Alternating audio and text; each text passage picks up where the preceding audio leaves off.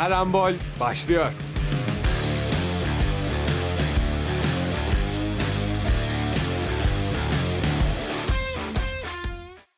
...96.6 frekansında radyobilkent.com'da ve Radyo Bilkent stüdyolarında bir salı akşamı tekrardan sizin karşınızdayız.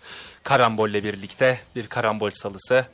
Ben Aral Alpas, yanımda Hamza Yıldırım var ve diğer diğer, diğer spikerimiz Muhittin Şahin. Nasılsınız arkadaşlar? İyi Aral, seni sormalı. Nasıl gidiyor? İyi vallahi ya birazcık yorucu bir hayat. Ancak e, gerekli sporlar olması gerektiği gibi tıkırında ilerliyor. Ne gibi? Evet. Bazı milli takımlarımız bizi mutlu ediyor. E, o şekilde vallahi ne yapalım? Ee, Hamza sen söyle bir şeyler. Nasıl gidiyor? Hasta olduk. Kötü oldu. Bu sıralar herkes hasta oluyor.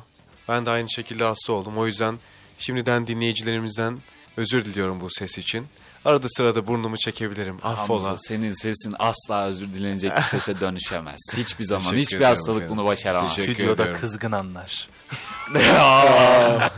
Ve, ve bu arada şunu söylemek istiyorum. Bugün ne oldu? Karambole güzel bir şey geldi. O, Ne evet? Karambole- hemen belirtelim. Evet. Harika bir tatlı geldi. Karambole özel. Bugün tatlı yolladılar bize. Nerede abi? Bana niye söylemiyorsunuz? Yollanıldı. Yollanıldı. Buzdolabında yayından sonra yiyeceğiz. Ben bu ekibin bir ferdi değil miyim? Bana niye O, haber o verilmiyor? sana sürprizdi. Sen Sana sürprizi. Senin derslerin Ha. daha uzun sürdüğü Evet. için bugün. Ha, teşekkür ederim. Öncelikle bu güzel tatlıyı bizlere yolladığı için Figen Pastanelerine teşekkür ediyoruz. Çok teşekkür ederiz. Teşekkürler İlginiz Figen için çok sağ olun. Figen Hanım değil Figen. Figen, Figen Hanım kim oğlum? ne bileyim ben Allah Allah. Bir ailede bir figen vardır o pastanenin adı figense. Olabilir ya. Olabilir. Yok mudur? Vardır ya. Ben konu yeniden bizim bugün konuşacaklarımıza çekeyim o zaman. Bence de. Figan Bey'den ya da Figan Hanım'dan. Ee, o zaman bugün her şeyden önce temsilcilerimizi bekleyen bir Avrupa haftası var artık. Geldi sonunda grup maçlarının ilkleri oynanacak. Aynı şekilde Avrupa'da da grup maçlarının ilki oynanacak. Ondan da bahsedeceğiz. Sezonun ikinci derbisi olan Trabzonspor Beşiktaş maçı bu geçtiğimiz pazar gerçekleşti. Evet. Bu maçın e, bir takım için çok tatlı, diğer için de diğer takım için de çok tatsız bir sonucu oldu. Bunlar üzerine konuşacağız. Devamında milli takımda devam eden belirsizlik havası hakkına değiniriz diye düşünüyorum. Gitti mi Evet. gitmedi mi hoca? Artık bir karar verelim gerçekten. İdeal santrifor mevzumuz var tabii ki de Trabzon maçında Onu da ben- birazcık hafif gördük. Çok ufak bir açabilir miyim izninizle? İdeal santrafor nedir? Son dönemde futbolda santraforun ideal santrafor diyeceğimiz santraforların eksikliğini hissediyoruz. Bugün de biraz bundan bahsedelim istedik. Ama cevap Icardi zaten de. Ee, geçtiğimiz pazarda zamanımız kazanır, kalırsa tabii ki de e, çok güzel bir Grand Prix yaşandı Formula 1'de. Evet. Çünkü e, Max Verstappen pole'de başlamadı ve birinci olarak da yarışı Ve bitirmedi. podyumda, Bu yüzden podyumda da Red Bull takımından herhangi bir pilotu görmedik. Aynen öyle. O yüzden çok keyifli bir Çok Grand da Prix çekişmeliydi oldu. bu Çok arada. da Son turuna kadar gerçekten. çekişmeli bir Formula Ona da 1'di. zamanımız kaldığı müddetçe tabii ki de değineceğiz. Ee, Ve aynı zamanda bizim güzelliklerimiz mi ne diyeyim yani filenin sultanları. bizim evet aynen öyle. Bizim Bizi güldüren son zamanlarda Türkiye'yi en iyi temsil eden grup diyorum artık. Gerçekten Ekip, ekip, takım. takım, grubu, artık takım. neyse. Gerçekten Ruh Türkiye'yi yani, en iyi temsil ruh. eden voleybol ülkesiyiz. Hashtag bu arada. Filenin sultanları biliyorsunuz olimpiyat elemelerinde 3'te 3 yaptı. En sonda Bulgaristan'ı 3-0 yendi. Kaldıkları yerden devam ediyorlar. Umarım bu güzel kazançlardan devam ederler ki isteğimiz olimpiyat elemelerini geçip olimpiyatta da altın madalya getirmeleri. bir o İnşallah. kaldı zaten. Bir, bir Olimpiyatta gerçekten o kaldı. İnşallah da o da olur. Olimpiyatta dünya şampiyonluğu da sırayla gelecek diye umuyoruz, hayal ediyoruz. Hayallerimiz dünyalardan daha büyük. İşte. Ya bence bu Şu an, e, ben şu an taklit yapmamaya, yapmaya çalışmamak için kendimi durdurdum. Sessizliğim o yüzden de. Aral sever Fatih Terim Yok kardeşim yapmayı. çok yapıyor buradan da Batu'ya Batu'ya da selam olsun. selam olsun Abbas. Aynı şekilde. O zaman bununla birlikte isterseniz e, konularımıza başlayalım. İlk önce e, geçtiğimiz Süper Lig maçlarına değinelim isterseniz. Tabii. Galatasaray'ın güzel bir maçı vardı. Evet Galatasaray Samsun Samsun Spor'u 4-2 yendi. Eğlenceli bir mücadeleydi izleme izleyici açısından bence. Bolca golün Bol oldu. gol. Zaten futbol demek ya gol demek. Her ne kadar e, yeni kazanmak için farklı strate- stratejilerle bu değişiyor olsa da çağımızda futbol demek gol demek. Futbol bu şekilde zevkli. Güzel de goller izledik. Hele ki ideal santrafor Icardi'nin golünü bence hani burada uzun uzun konuşmamız gerekiyor. İdeal santrafor kısmına geldiğimizde de bahsederiz. Hani mermi gibi şuta Golü kafa bana birazcık evet hani benim kafamda direkt İbrahim Tatlıses çalmaya başladı. Alakası sebeplerden. hani anca Icardi'nin gerçekten öyle bir şutu yön verebilmesi o kafayla. Çok garip ya.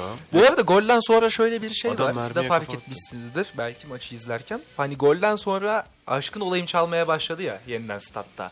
Hani eğer Hakim Ziyech'in gol müziği mi acaba bu? Yoksa Icardi olduğunu o sırada fark ettiler mi? Çünkü kimse Anons pek fark edemedi. Muhtemelen ve çok dikkatli bir izleyiciymiş ve anında fark etmiş. Direkt olarak aşkın olayım çalması bence kesinlikle anonsu ayarlayan abimizin adını Herhalde, da evet. unuttum. Ya ona spiker diyorlar. Ya. Başarısıdır. Ona da, yo DJ Spiker diyorlar. demiyorlar. Pardon DJ, de diyorlar. demiyorlar.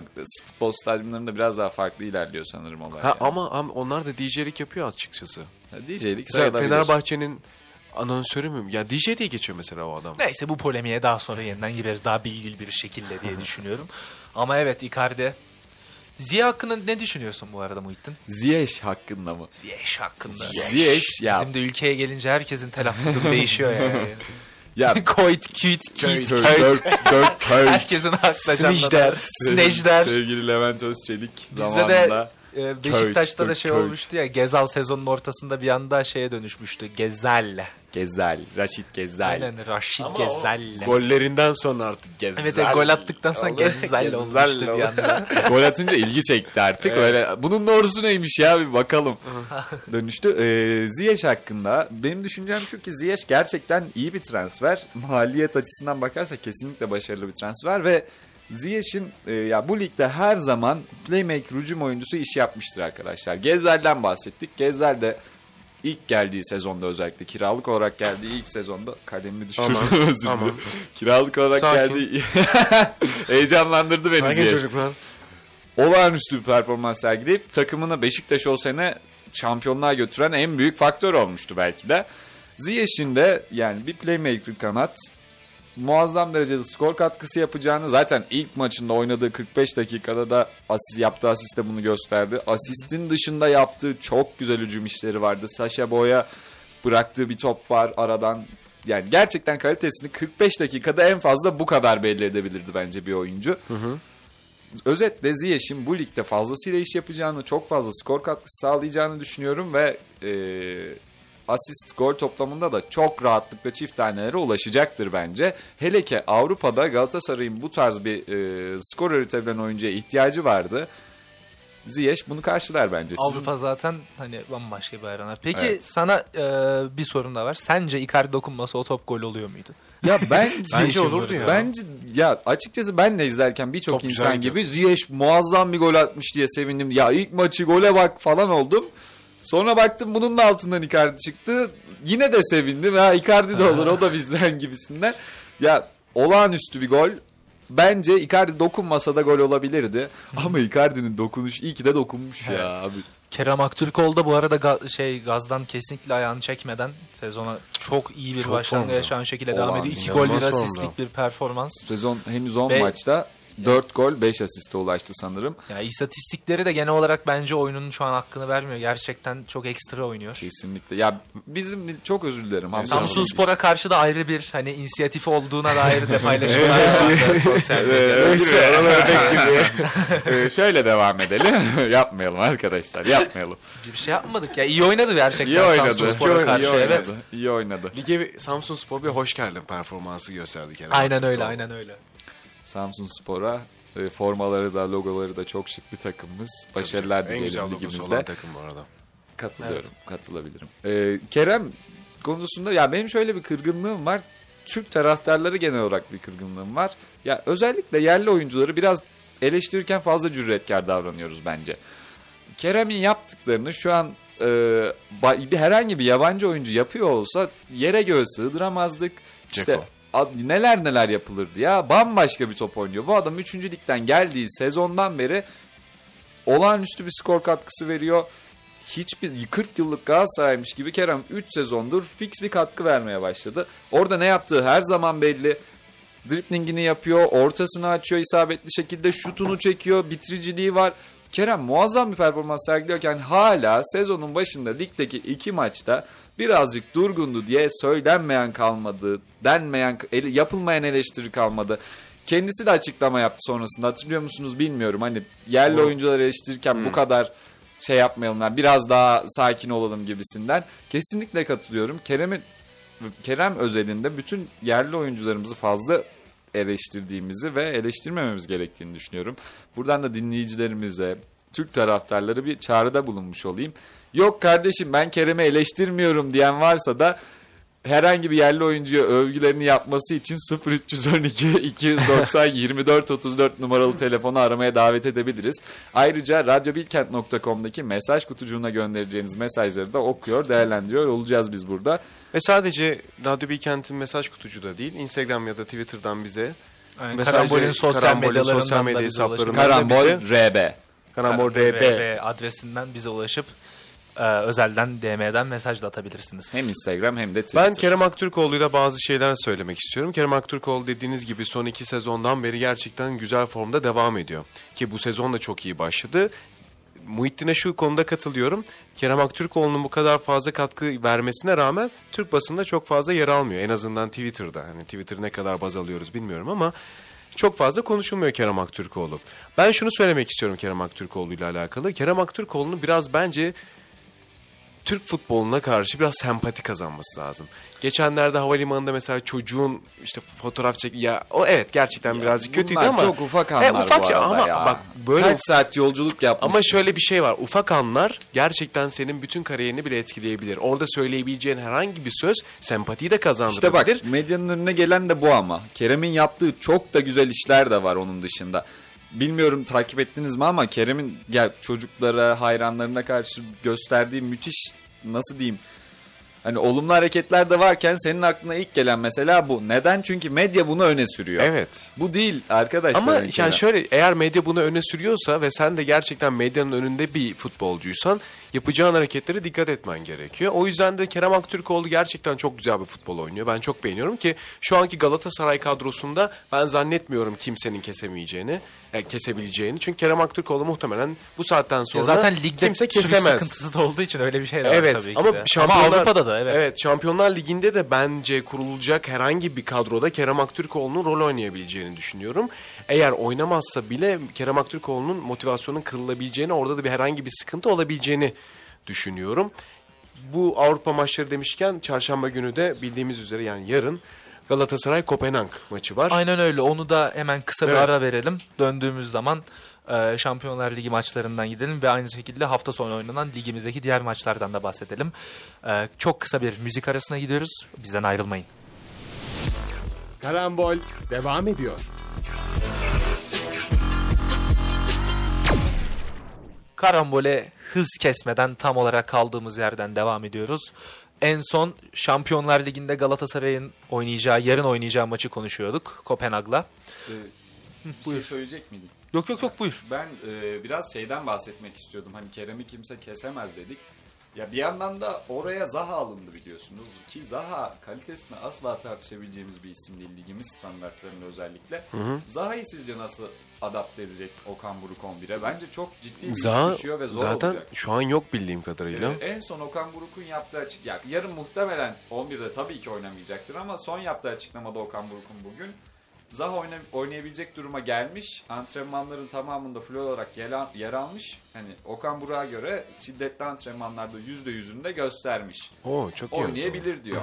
Ya Ama yarınki maçta yarın direkt olarak 11 atacağını asla düşünmüyorum. Bence kesinlikle Kerem'le başlayacak. bence de. Ama sezonun bir noktasında hani Zaha gibi bir oyuncu sezon boyunca yedekte kalmayacak sonuçta. İmkansız. O kadar maaş alan bir insan sözleşmesinde de illa vardır. Zorunlu Evet. oynama maddesi gibi bir şey vardır Ya illa o ki. öyle bir şey olduğuna inanmıyorum da hani niye olsun hani zorunlu oynamam Öyle bir şey olmasa bile. Zaha gibi bir oyuncuyu sürekli yedek bırakamazsın.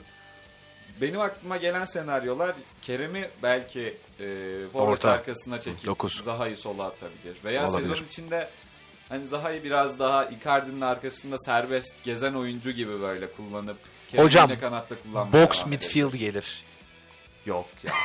o kadar da değil. Okan, Okan Buruk'tan bence de çıkacağını beklemiyorum da. zor Yok ya. Zaha, Zaha'dan değil ya. Kerem'i Box Kerem'den bence. sol içi olarak kullanır falan Onu bir diyorum. maçta yap. Kerem bir maçta ortada oynarken ben performansını çok Abi beğenmemiştim. bence bunu Kenar deneyebilir performans belki. çok Ya, daha iyi kenar performansı Ya bunu Şampiyonlar Ligi maçında lütfen Ya deneme bir Okan kenar Buruk. oyuncusunun Kerem bir kere çok Denesin, fazla denesin. ileriyi deneyen bir oyuncu.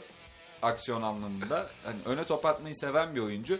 bu kadar deneyen bir oyuncunun kenarda yaptığı top kayıpları top kayıplarının takıma dönüşüyle orta sahada yaptığı top kayıplarının takıma dönüşü aynı Çok olmaz. olur. Orta sahada kaybetmek çok daha tehlikeli bir durum. Dolayısıyla Kerem'in ortada kullanılmasının Galatasaray için ciddi savunma sıkıntısı, savunma zafiyeti yaratabileceğini düşünüyorum ben. O yüzden yani Kerem'i ortada kullanmak bir noktada Kerem'e de zarar vermeye dönüşebilir. Peki yarın için Aa, konuş pardon. Yo yo söyle. Yarın için sağ kanattaki tercihi Ziyeh mi Tete mi?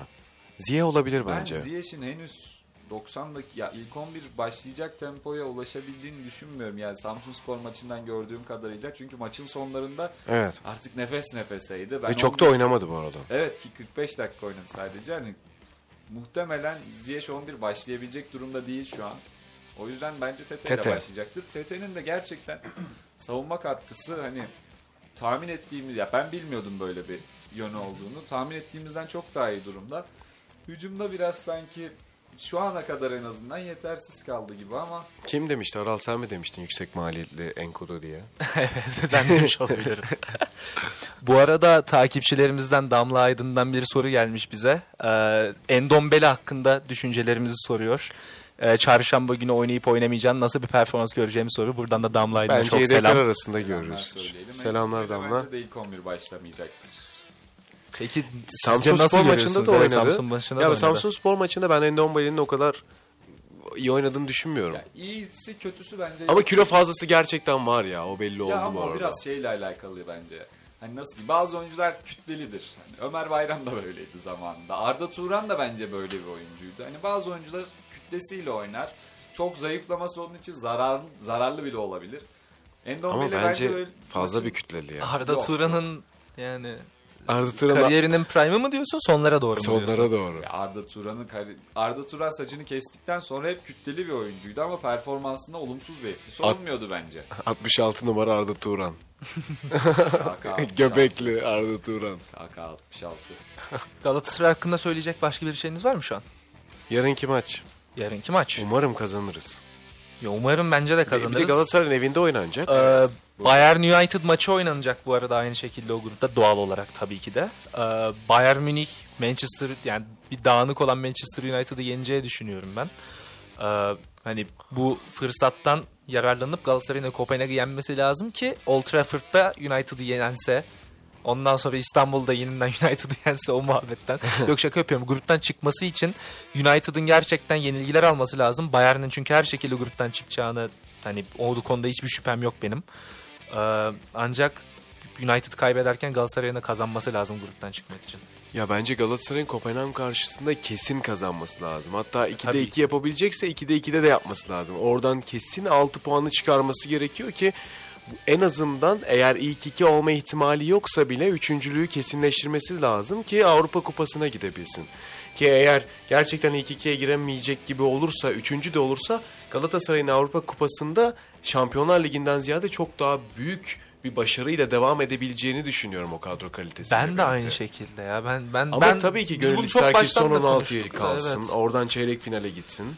Ya biz zaten burada programda hani grup aşamaları falan filan başlamadan önce de konuşmuştuk. Hani Galatasaray Avrupa için gerçekten hani büyük bir talip olabilir eğer Avrupa Ligi'ne kalırsa. Şampiyonlar Ligi'nden çok daha büyük hani bir talip olur doğal olarak ama Ciddi bir. Hani kupayı alma ihtimali kesinlikle hani küçümsenemez bir takım Bence olur. ya ben eğer Avrupa Ligi'ne gidip son 16'da oynayıp çeyrek finale yükselirse ben final ihtimalinin olabileceğini düşünüyorum Galatasaray'ın. Ki öyle bir kadro kalitesi zaten var. Onlar da zaten transfer döneminde böyle bir şey e, hedeflemişlerdi ki hedefinde de gidiyor şu anda Galatasaray. Benim Galatasaray da iyi çalışıyor şu anda. Manchester United'ın başına gelen sakatlıklar, olaylar, sağ kanatlarını geçen hafta genel konuştuk genel zaten. kanat oyuncuları Genel kanat konuştuk evet. Manchester, ya Sofyan Amrabat yeni transfer sakat. Bir buçuk ay falan yokmuş en az. Onun dışında kimler kimler sakat. Varan sakat aklıma gelen. Sizin aklınıza geliyor mu bilmiyorum. Birçok isim fazlasıyla sıkıntılı bir dönemden geçiriyor Manchester United'ı. O yüzden Bayern Münih karşısında da United'ın çok da ciddi bir şansı olduğunu düşünmüyorum. İlk maç özelinde tabii ki. İkinci maça kadar çok zaman var. Ne olacağını bilemeyiz. Galatasaray'ın gruptan çıkması için bence de Manchester United'ın puan kaybetmesi Bayern Münih'in kaybetmesinden daha değerli. Çünkü hedef hedef liderlik olmamalı. Hedef Ya Bayern gruptan Münih çıkmak olmalı. gruptan, Evet, evet. Bayern Yani- Münih oradan Kesin bir. çıkar. Belli de olmaz. Belli de olmaz tabii. Futbol ya. Top yuvarlak. Is the football? That's the football. O zaman bununla birlikte isterseniz Galatasaray'ı şu anlık kapatalım. Tabii ki de çarşamba günü bütün temsilcilerimiz gibi Galatasaray'a da başarılar diliyoruz buradan. Ee, Pazar günü oynanan Fenerbahçe Antalya Spor maçı hakkında biraz Lige mi dönelim? Bir Öbür temsilcilerimizin Avrupa gündemine temsilcilerim mi? bence hani hem lige hem Avrupa birlikte gidelim diye Tamam, düşünüyorum. olur. Hı hı. Bence de öyle Hani- mantıklı olur. Fenerbahçe Fenerbahçe'de söyleyecek tek bir şeyim var benim bu maçla ilgili. Ee, aslında iki şeyim var. Bir Nuri Şahin te- tekrardan tebrikler. İki Edin Dzeko. İdeal santrifor. o konuya daha sonra Dzeko. gireceğiz bakalım istedik de yani bunları konuşurken de konuşabiliriz. Abi İrfan Can Kahveci'ye kafa golü attırdı. Yani inanılmaz bir ortaydı. Yani ortaya açtığı anda ben zaten bu gol dedim. Gerçekten hani çok inanılmaz bir santrifor ve sosyal medyada şey tarzında bir paylaşım görmüştüm ben de Ceko hakkında. Hani eğer Edin Dzeko prime halinde yani şu an oynasaydı herhalde dünyadaki ilk 10 santriforlardan bir tanesi olurdu diyor. Ama 2010'larda Edin Dzeko ilk 15'te bile değildi. Ya Edin Dzeko bence hani şu an Fenerbahçe'de Türkiye Ligi'nde daha doğrusu forma giyiyor diye dünyadaki ilk 10 santrafor arasında sayılmayacak. 3 ay önce sayar mıydınız? Yok yok yok öyle demiyorum. Eğer şu an prime halinde mesela Manchester City'de Haaland yerine Dzeko olsaydı hani zaten 2010'ların başında olduğu gibi. İlk dünyadaki ilk 10 santrfor arasında sayardın. Çünkü şu an futbol santrfor açısından daha hani topu alıp dağıt ceza sahası içerisinde tek dokunuşlarda topu kaleye gönder falan buna daha çok evrilmiş durumda. Hat geçişlerinde. 2010 2010'larda mesela Agüero'lar, Rooney'ler falan vardı hani. Bunlar daha topu alıp sürüp oyuncu geçenler, birkaç kişiyi geçip uzaktan da vuranlar, yakından da vuranlar her şekilde şapkadan tavşan çıkaran oyunculardı. Forvet tanımı bundan daha çok değişiyor. Yani şu an tam böyle Ceko tarzı pivot santrifora evrilmiş durumda ve Fenerbahçe'nin kurduğu takımla gerçekten tekrardan çok iyi. Şimanski yine hani başka bir kelime bulamadım. Zımbaladı. Zımbaladı gerçekten yani. Ben çok beğendim golünü. Hani Ama ben ideal e, santrifor tanımı benim birazcık Edin Dzeko gibi olmaya başladı. Yani şu an benim için değil ama şu anki futbolun birazcık ideal santriforu bence Edin Dzeko gibi. Ben Fenerbahçe ve Antalya Spor maçıyla alakalı şunları söylemek istiyorum. İlk 45 dakikada Antalya Spor gerçekten çok baskılı oynadı. Ve baskılıyı şu alan baskısı yapmadı. Birebir baskı yapınca oradaki Serdar Aziz ve Bekao'nun ayak kalitesinin aslında birazcık aşağıda, vasatın altında kaldığını gördük ki iki stoper aslında oyun kurmasında çok yardımcı olamadı. Evet. Yardımcı olamadığından dolayı Nuri Şahin'in de planladığı şekilde Antalya Spor'un birebir de yaptığı baskı onlara gol getirdi. Ve o golün gelmesiyle birlikte zaten Fenerbahçe biraz daha düştü. Ama sonrasında zaten Ceko'nun da yaptığı performans ve takımın da kendi kendine Osayi, Osayi'nin.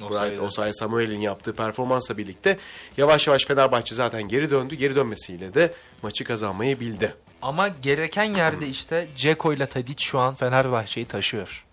Hani gereken yerlerde takıma liderlik yaparak Evet. düşmesine Hele izin Dzeko, vermeyerek hele ki Dzeko zaten kaptan yani. Hani şu an gerçekten Fenerbahçe'nin normalde düştüğü yerlerde o takımı ayakta tutan taşıyan oyuncuları var gibi gözüküyor. Hani lig için ve Fenerbahçeliler için son derece heyecanlandırıcı gelişmeler bence bunlar. Dzeko Yani sağ- görüyoruz da ilk defa çünkü sınandılar bu sefer.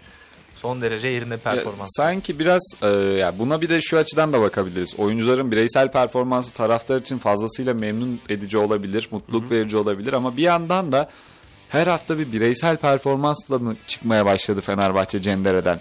Hani ilk ciddi sınavıydı bence de Antalya Spor maçı bu sezonki. Buradan da Ceko'nun özellikle iyi bireysel performansıyla çıkmayı başardı bu Cendere'den de. Ama e, hani ne kadar daha birilerinin bireysel olarak gösterdiği olağanüstü performans Fenerbahçe'yi kurtaracak. Ya Ceko'nun bu performansını ya da Tadic'in Tadic'ten gördüğümüz performansını ben olağanüstü olduğunu düşünmüyorum. Ben o- bunun onların seviyesi olduğunu düşünüyorum. Çünkü tek oynayan ya daha doğrusu tek oynayan şu an takımda Tadic ve Ceko da değil ki bu durumda. Şimanski de performansı bu seviyede. Ferdi Lakis aynı şekilde. Osay Samuel mesela bu maçı iyiydi de onun dışında hani bu Ferdi, Şimanski, Tadic, Ceko, Cengiz bilemediniz bu arada İrfan Can da son maçlarda inanılmaz bir seviyede oynuyor. Yani İrfan Can da birazcık ekstra diyebiliriz belki de. Onun dışında bu İrfan- saydığımız 4 oyuncunun seviyesi sabit gibi ligin başından beri. İrfan'ın her sezon başında böyle bir inanılmaz girişi oluyor ama bu sezon sanki daha uzun sürecek gibi. Ya İrfan benim Sakatlanan Cengiz'in yerine girdi bu arada. Evet. İlk 11 başlamamıştı. O da bir gol bir asist. İrfan benim çok beğendiğim bir oyuncu ama işte bir şekilde sezon içinde istikrarsız bir oyuncuya dönüşüyor. Katkı verememeye başlıyor. Hani bir şeyleri yönetemiyor demek ki mental olarak. Aklıma tek gelen bu. Hani sezon başında aynı per- iyi performans veren adam sezon sonunda neden bir anda yok oluyor falan oluyor. Umarım bu sezon böyle devam eder. Çünkü İrfan milli takımımız için de çok değerli, Evet. çok kıymetli bir oyuncu. Evet.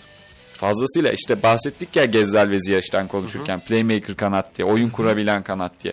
İrfan bunu muazzam derecede iyi şekilde yapabilecek bir oyuncu. Bu potansiyele kesinlikle sahip. O yüzden İrfan'ın iyi olması hepimiz için iyi.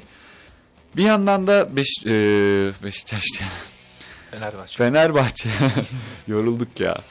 Fener bugün çok fazla dersim vardı biliyor musunuz ben? 9.30'dan beri Gerçekten. dersteyim Muhittin.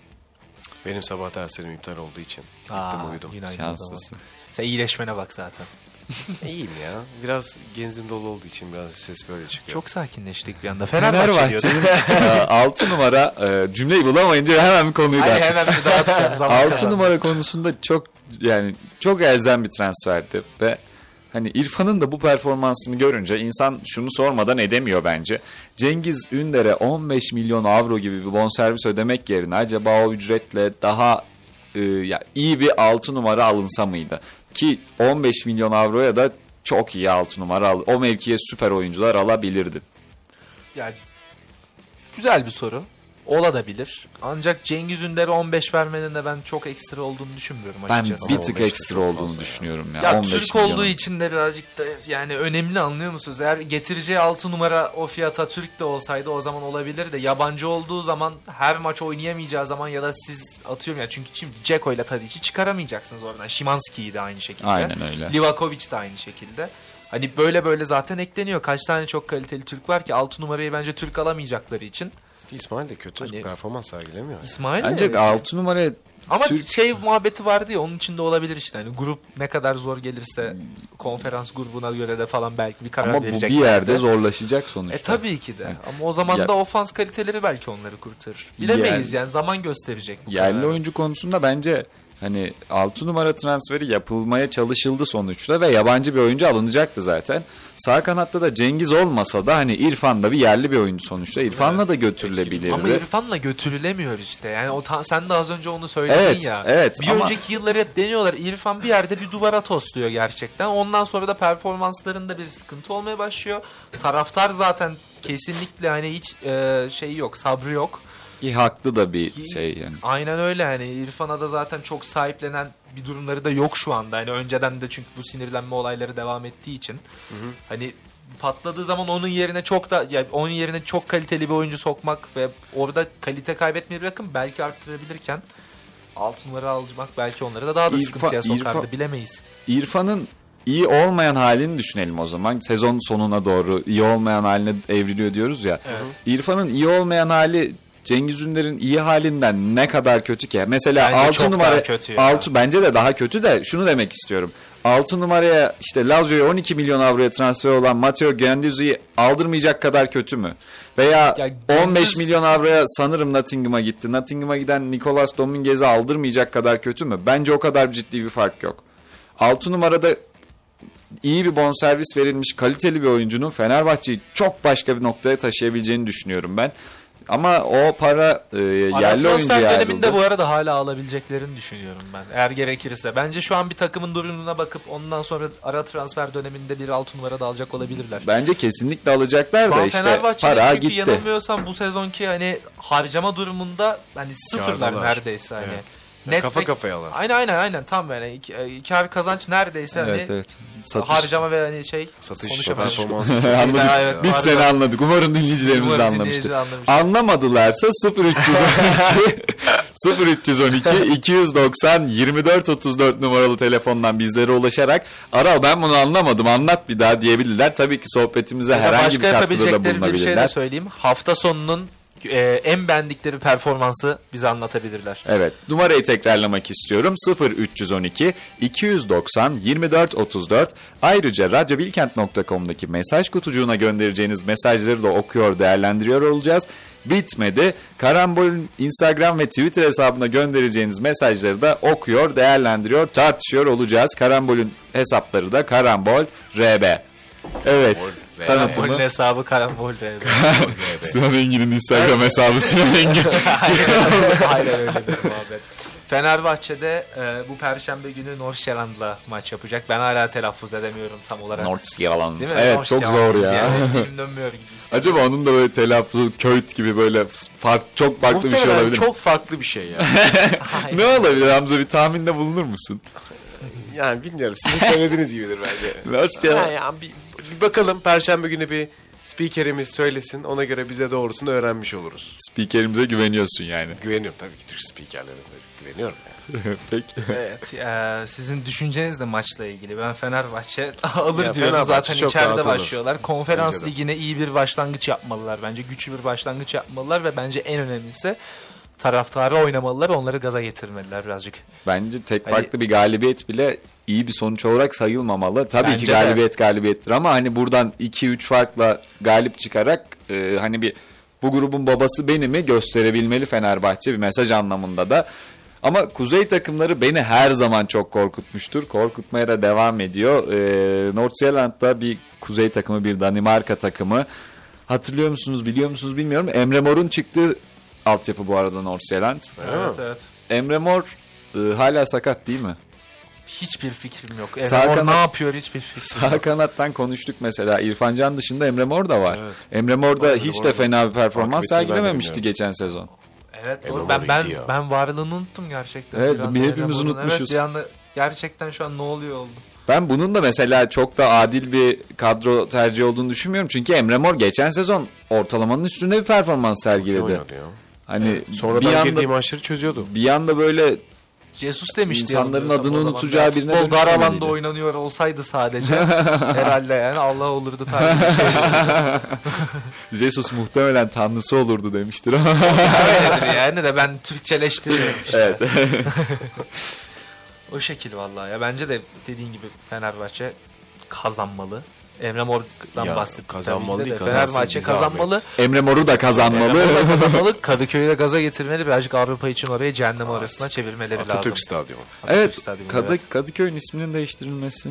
Atatürk Stadyumu. Güzel oldu, yakıştı.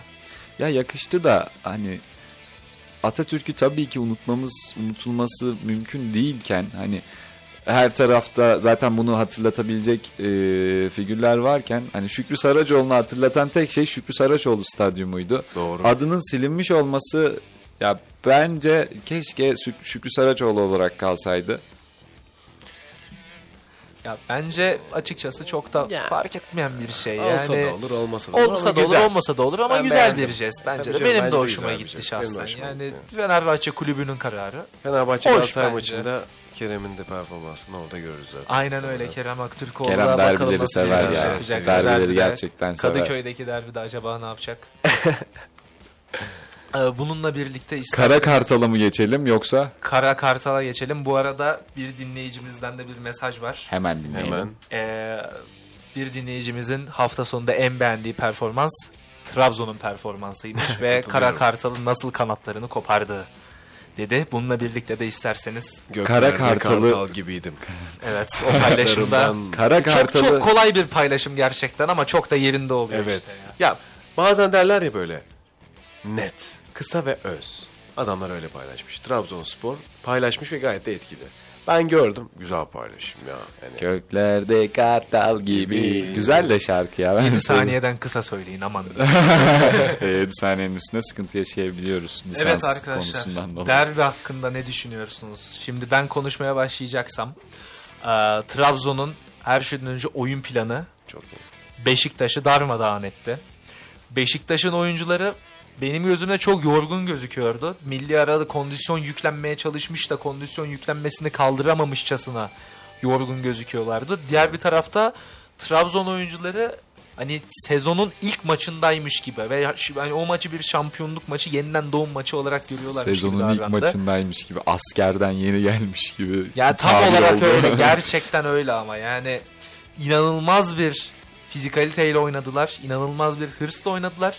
Beşiktaş'ın orta sahasını özellikle darmadağın ettiler. Topu da bıraktılar Mendy. Beşiktaş'a oynayamadılar. Mendy. Mendy. Evet bir iki oyuncu hakkında konuşmak Hevesle. gerekirse bir Batista. Mendy. Batista Mendy. Ben bu yayında sadece bunu söylemek Batista. istiyordum bugün için. Batista Mendy. Evet. Olağanüstü bir performans ve hani bu tarz or- benim futbol sahasında en çok etkileyen şey bu tarz bir orta saha performansı olabilir. Ee, zamanında Badu Endiaye, Getson Fernandes hala devam ediyor. İşte çok daha eskiye gidersek Appia. Orta saha beni, beni inanılmaz etkiliyor. Batista Mendy de Batista Mendy olağanüstü bir performans sergiledi ve bu kadar Claude Makalele gibiydi gerçekten. yani adam top kesti. Müdahale yaptı, ikili mücadele kazandı, topu kaybetmedi. İstediği topu gibi kay kazandığı gibi oyunu hemen oy- topu hemen oyuna sokup top taşıdı. top taşıdı, gol gol attırdı, asist yaptırdı, Her her, şeyi yaptı, yaptı. her bir tane yerdeydi. şutu var direkten dönen. Ay, evet. Müthişti bir de ya şut. yani İnanılmaz iyiydi şut. ben ben gol zannettim. Aral'dan Makarele benzetmesi geldi. Do- yerinde bir benzetme. Bir, Çok biraz, izlerdik zamanında. Biraz yaşı- yaşımız çok yetmiyor sana. Bir e, Pogba vari bir oyun da oynadı diyebiliriz bence. Daha defansını iyi yap savunmayı iyi yapanı. Batista Mendy'nin daha bu kadar bu kadar ucuza alınmış olması peki. Fenerbahçe'de de konuştuk ya 6 numarayı, orta sahayı. Galatasaray işte Endombele'yi aldı. Evet. Sadece 23 yaşında bu arada. Beşiktaş'a da lazımdı. Hani Yo. büyük vardı alınmış ya. olsa Alındı zaten. ya Amir'in yanına, Amir ve. Getson'un yanına Olabilecek Ya olasılık. Onana yerine Onana yerine mesela. 4.4 milyon euro bonservis bedeli. Batista'nın mı? Mendy'nin. İki Evet, civarı diye hatırlıyorum. Onana şeyle birlikte o zaman 4.4 sanırım. 4.4'tür. Olabilir. Çok Ee, Bakarız ya. ona da birazdan. Yani gerçekten inanılmaz bir performans tekrardan Paul e, Onaçu'dan da. Onaçu. Biz zaten geçen hafta biz zaten geçen hafta da bunu konuşmuştuk. söylemiştik. Tehlikeli olduğundan Beşiktaş'ın en uzun e, stoperi olan en azından maçtaki Omar Koli'den 10 santim uzun. Yani yapacak bir Ve- şey yok. Kafa golleri çok tehlikeli, çok iyi kafa bütün- vuruyor demiştik. Tak zaten. Bütün Kafa. performansını da boyuna bağlamayalım arkadaşlar. Yok, Bu adamın boyu İnanılmaz dışında da olağanüstü işlevleri var. Hani sakatlandığı zaman ben üzüldüm bu arada. Umarım ciddi bir şey yoktur. Maçtan sonraki haberleri takip edemedim de. İnşallah ciddi bir şey yoktur. Birazdan da kontrol ederiz zaten araya girdiğimizde. ona şu dediğimiz gibi ama geçen hafta burada da konuştuk ya bu ligin santraforu. Bu Aynen hafta da öyle. fazlasıyla gösterdi bunu. E, İlk haftada ilk çıktı ilk maçta gol attı. Bir gol attı, bir gol de engelledi. Hani Jetson'un tam gole vuracağı bir pozisyonda evet, ayağı falan. doğru. Gol olmayabilir de yani o tam tehlikeli İdeal- bir yerden Tehlike, voley çekiyor. geri dönüşü Ayağını belki koydu. olabilir. Peki bu hamle ideal santrafor hamlesi diyebilir miyiz?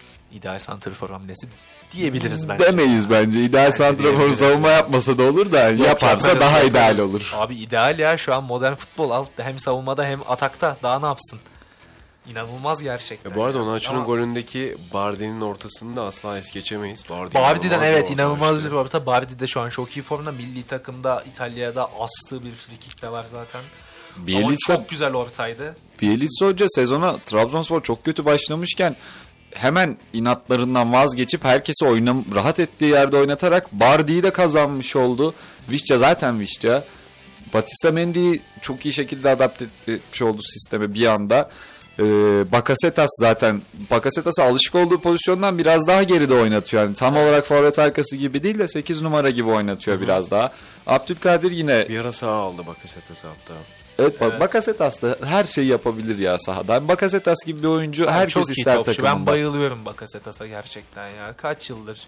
Yani çok akıllı bir oyuncu, çok iyi bir oyuncu. Frikikten de bu arada topun başına geçtiği anda ben onun gol olacağını biliyordum. hani şahitlerin de var burada gerçekten. Ben bu gol biraz dedim. yumurtladı gibi ya. Bu gol dedim ya. Baraj yanlış. Cenk tam topa ya şans bu arada Beşiktaş adına da çok şanssız bir maçtı. Evet. Onu da kabul etmek lazım. O friki 100 defa kullansa bir, tanesi tanesinde gol ya gol olur ya da gol olmaz. O bilinmezlikte gol olarak Ha işte- sonuçlanır. Yani Mert'ten sekte Ya bu direkt gol. Yani Ve- takım olarak Beşiktaş dediğinde o olasılıklar çok daha yükseliyor. Aynen Ya Beşiktaş şanssızlığı diye bir şey var gerçekten. gerçekten öyle bir pozisyon daha vardı da 3 kişiden 3 tane Beşiktaş savunmasından sekiyor da ondan sonra Trabzonsporlu oyuncunun önüne kalıyor. Golle sonuçlanmadı o da o da çok tehlikeli pozisyondu. Sizlerle birlikte ufak bir araya gireceğiz ve ondan sonra tekrar Beşiktaş-Trabzon maçından devam edip daha da diğer Formula eğer vaktimiz kalırsa Formula 1 oradan sonra da Avrupa maçlarıyla birlikte yavaş yavaş sona doğru geleceğiz. Ufak bir aradan sonra sizlerle birlikteyiz. Karambol devam ediyor.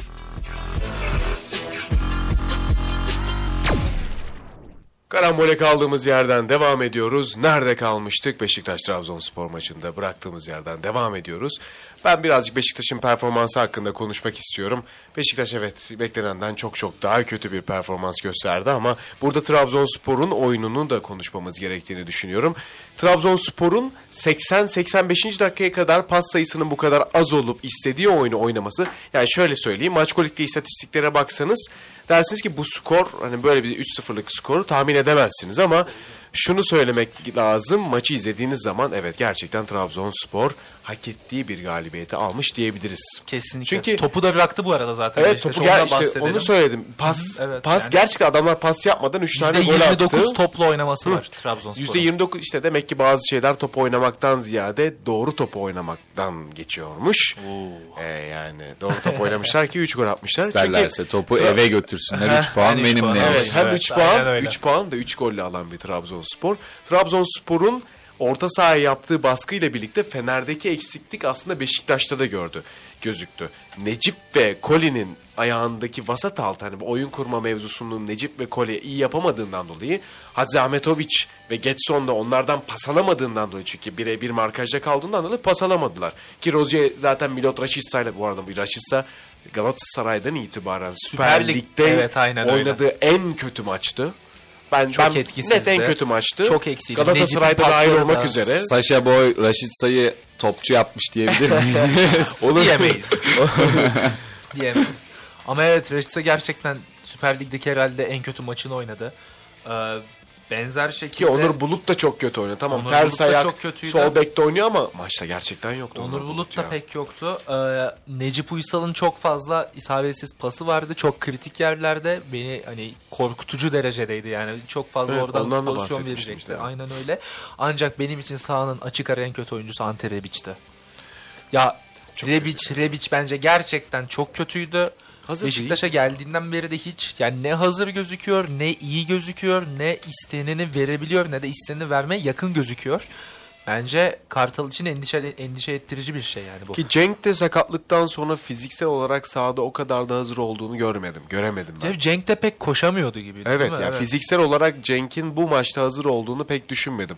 Ki zaten Şenol Güneş ikinci yarıdan itibaren direkt hücum tarafında değişiklikler yaptı. Abu Bakar girdi. Abubakar girdi. da servis Muleka alamadı girdi. hiç. Evet Abu, Abu Bakar top gelmedi zaten. Ben- Evet orada da birazcık şeyi alkışlamak gerekiyor bence Ryan Bania'yı. İnanılmaz uzaklaştırdı. Bütün gelen ortaların hepsine tak tak tak kafayı vurdu. Hepsini uzaklaştırdı. Abubakar'a hiçbir şekilde servis gelmedi. Genel zaten ortalar da gelmeye çalıştı. Ya şunu diyebilir miyiz sonra. peki? Çok pardon. Trabzonspor oyun Trabzonspor'un oyuncuları verilen görevi tamı tamına tamı tamına yaptı. Evet. Ben Rebic konusunda da bir şey söylemek istiyorum. Ya Rebic'in şu ana kadarki performansı hayal kırıklığı ama e, hani bir, bir şeyin hayal kırıklığı olması için hayal etmemiz lazım ya öncesinde. Rebic'ten de bence e, biraz fazla şeyler hayal etti Beşiktaş taraftarı ve Beşiktaş camiası. Rebic potansiyel olarak muazzam bir oyuncu. Kesinlikle itirazım yok. Frankfurt dönemi, Milan'a geldiği ilk dönemi olağanüstü bir oyuncuydu ama Rebic son iki sezondur ne oynadı ki şu an Beşiktaş'taki performansına şaşırıyoruz. Ya Şimdi Muleka onu tarafından da hani maçtan çıkarılıp yerine Muleka konulmasını beklediğini düşünmüyorum. Ben Muleka'nın da bu arada bu kadar o kadar da kötü bir Muleka gerçekten iyi bir oyuncu bence bu arada. Hani Bence de söylenildiği kadar kötü bir oyuncu değil. Ancak Rebic'ten de kimse Muleka ile forma için yarışsın diye Bence alındığını de. düşünmüyor. Ya da öyle performans beklemiyor. Onun için mi alındı bilmiyorum İsim ama son iki sezondaki Rebic'e bakarsak bugün bu performansı bizim için şaşırtıcı olmamalı bence. Ha burada kendini bul ya zaten transfer edilmesinin amacı da bence oydu ki burada kendini bulursa eski potansiyeline ye- ulaşmaya geçtim. Yaklaşırsa bu lig için muazzam bir katkı verebilir Ante Rebic. Ama işte e, potansiyeline yatırım yapmış olmak demek bu yaşındaki bir oyuncunun. O performansı sana veremediğinde ya Rebic nasıl böyle, böyle oynar? Koskoca Rebic ne halde demememiz gerekiyor. Evet. Bu adam zaten iki sana. sezondur bunu oynuyordu. Sen bunu bilerek bunu aldın. eski potansiyelin kimsenin 30 yaşından sonra bir anda 3 sezonki performans 3 sezon önceki performansını dönmesini de beklememek lazım bence. Genel olarak maliyetine bakarsak yanlış bir transfer değil Rebic bence ama hani beklentilerimizi doğru belirlememiz gerektiğini düşünüyorum bu Serie. A'da son iki sezonda 5 gol 4 asist yapmış toplam. toplam. Ve sanırım sadece Milan'da son iki sezonda Milan 80-90 maç oynadı desek iki sezon toplam. Rebic 21'ine 11 başlamış sadece. Yani dörtte biri bile değildir muhtemelen. 2021-22 sezonunda Serie A'da 6 maça ilk 11 başlamış. Bir önceki sezonda 10 maça. Evet, İnanılmaz az bir rakam. Çok az. Milan süper bir takım. Sol açığında Leao var tabii ki ama hani Rebic'in de hani rotasyonda bile kendisine çok az yer bulduğunu gösteriyor bu istatistikler. Yani kesinlikle. Ancak dediğim gibi bence maçın açık ara en kötüsü Rebic'ti ya benim gözümde. Abu- Rozier'den de iyi bir performans yoktu tekrardan. Hani Ya biraz zaten- silik gözüktü ancak Beşiktaş'ta kimse iyi oynamadı. Beşiktaş gerçekten kimseyi oynamadı. Abu Bakar özelinde ne düşünüyorsunuz? Onunla merak. Ya ligde şu ana kadar henüz golü yok sanırım. Kimin? Abu Bakar'ın.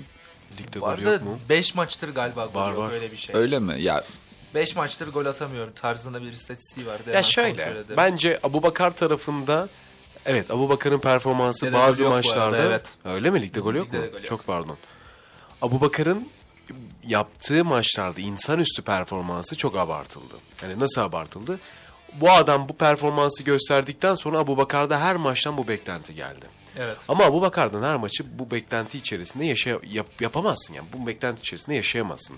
Abubakar gerçekten iyi bir forvet ve gerektiği zamanda senin de deyiminle şapkadan tavşan çıkarabilecek bir Evet. forvet.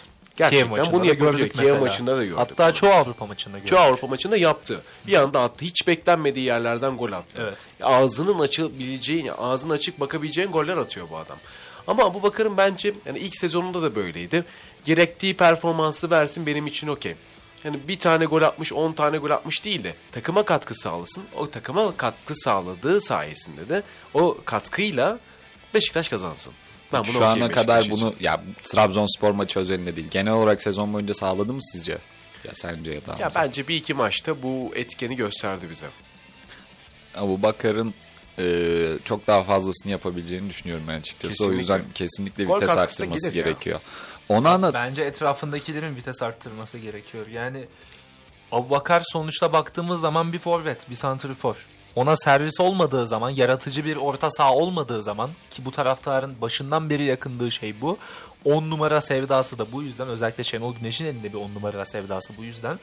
Yaratıcı bir santrifor olmadı, pardon yaratıcı bir orta saha olmadığı zaman, orta sahada bir yaratıcılık problemi olduğu zaman bir santrifor ne yapsın? Ya bir Abu Bakar'ın yaptığını yapabilir zaten. Şapkadan tavşan çıkartıyor adam. Ama bunda her maç yapamazsın ki. Lionel Messi değil ki bu adam. Ne yapsın?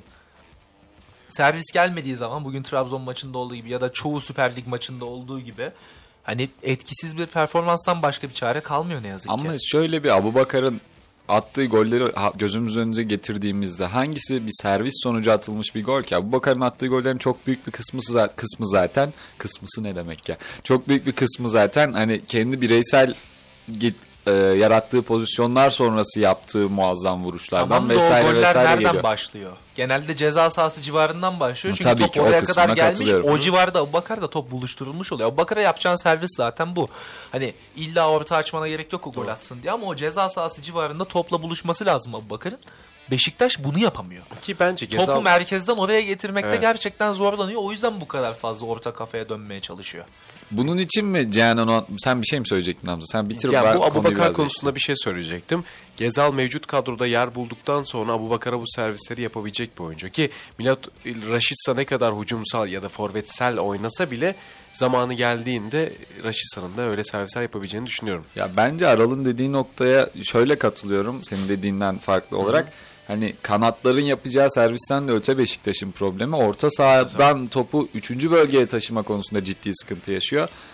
Ya Gezal Ge- merkezden oynarsa belki çözülebilir o sıkıntı. Belki de öyle bir şey dener Şenol Hoca bilemeyiz. Merkezde oynasa Sergen bile çok fazla orta sahaya yakın oynayacağını ben çok hayal edemedim. Ha belki forvet arkası gibi oynarsa Aynen, ama hani 10 numara Talişka tarzı ama tabii o Talişka ikinci forvet tarzına Ha, o daha yani. geride oynar tabii ki de. bilemiyorum. Ya orta sahasında Beşiktaş'ın Amir tek başına iyi bir oyuncu. Yeterli. Getson tek başına iyi bir oyuncu ama Ve komple baktığında e, abi ikisi de iyiyse bu topu niye kimse ileri taşıyamıyor? Abi çünkü olay şu. Farklı bölgeler var ya tabii ki de bir sağa baktığımız zaman. Hacı Ahmetoviç birinci bölgeden topu çıkarırken çok değerli bir oyuncu.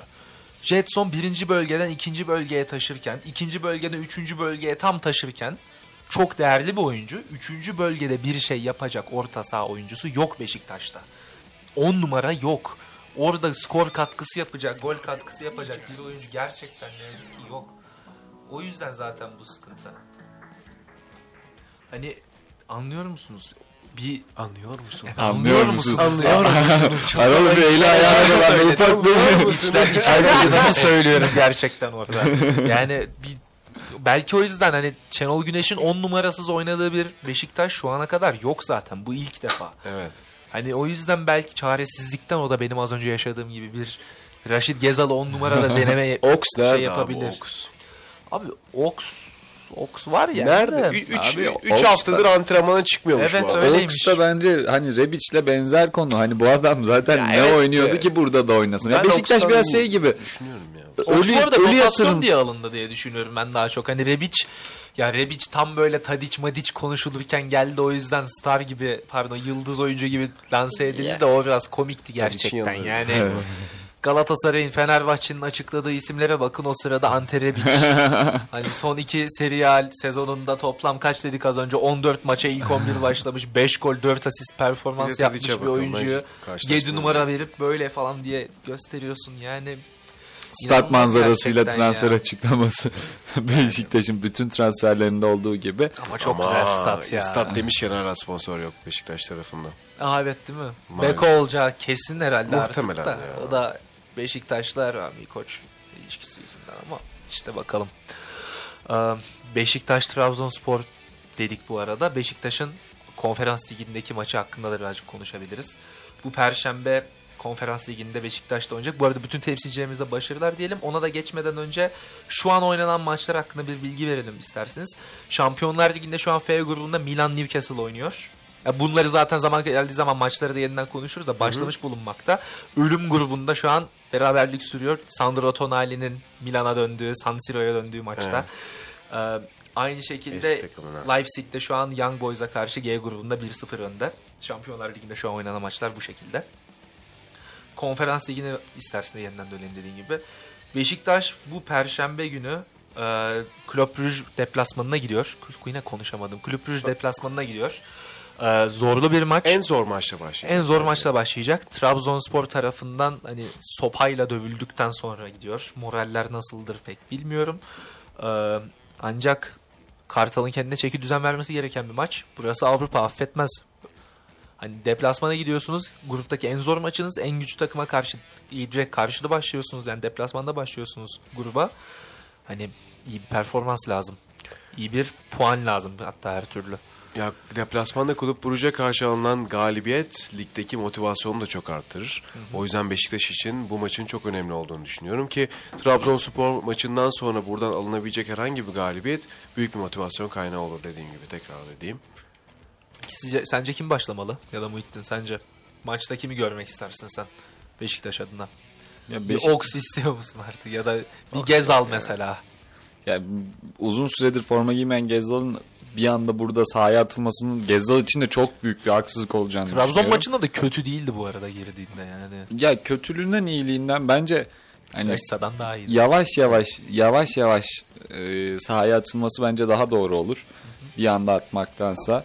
E, ya Beşiktaş'ın kadroluk bir problemi olduğunu düşünmüyorum ki bir şu oynasa daha iyi olur, bu mi? oynasa Evet, daha iyi olur diyeyim. O yüzden bir şey diyemedim hani Aral soruyu sorduğunda. Beşiktaş'ın çok daha temel problemleri var ve bunları nasıl çözerler bilmiyorum. Ya dört büyükler arasında sanırım şu an en büyük sıkıntıyı yaşayan ekip Beşiktaş gibi. Maalesef. Ve hani şu olsa çözülür, bu olsa çözülür diyebileceğimiz bir problem de yok. Şu an transfer yapamazsın. Top taşıyacak bir oyuncu alamazsın. Kadro içinden harikalar yaratması gerekiyor Şenol Güneş'in bu problemleri çözmek için. Bu ışığı veriyor mu şu an için bu sezon? Bence hayır. Ya Geçen sezondan daha kötü bir durumda gözüküyor gerçekten Beşiktaş. Kesinlikle çok daha kötü bir durumda. Muazzam bir sezon kapanışı yapılmıştı. Evet. Ancak şu an çok daha kötü bir durumda Beşiktaş. O yüzden Kl- Kulüp Brugge karşısında da hani maalesef ben çok ciddi şansı olduğunu düşünmüyorum Beşiktaş'ın. No, yani olsa gerçekten beraberlik Beşiktaş'ın- beraberlik çok iyi bir sonuç olur. Beşiktaş bu durumdayken Kulüp Brugge karşısında. Bu kadar benim Beşiktaş'la ilgili düşüncelerim. O zaman bütün temsilcilerimize Avrupa'da başarılar diliyoruz. Ee, kısa bir araya girelim şimdi. Ee, ondan sonra devamında Avrupa'daki diğer maçları konuşuruz. Avrupa Şampiyonlar Ligi'ne başta olmak üzere. Devamında da bir Formula 1'e değiniriz diye düşünüyorum. İdeal santraforları da unutmayalım. İdeal santrforlara da tabii ki de değiniriz. Karambol devam ediyor.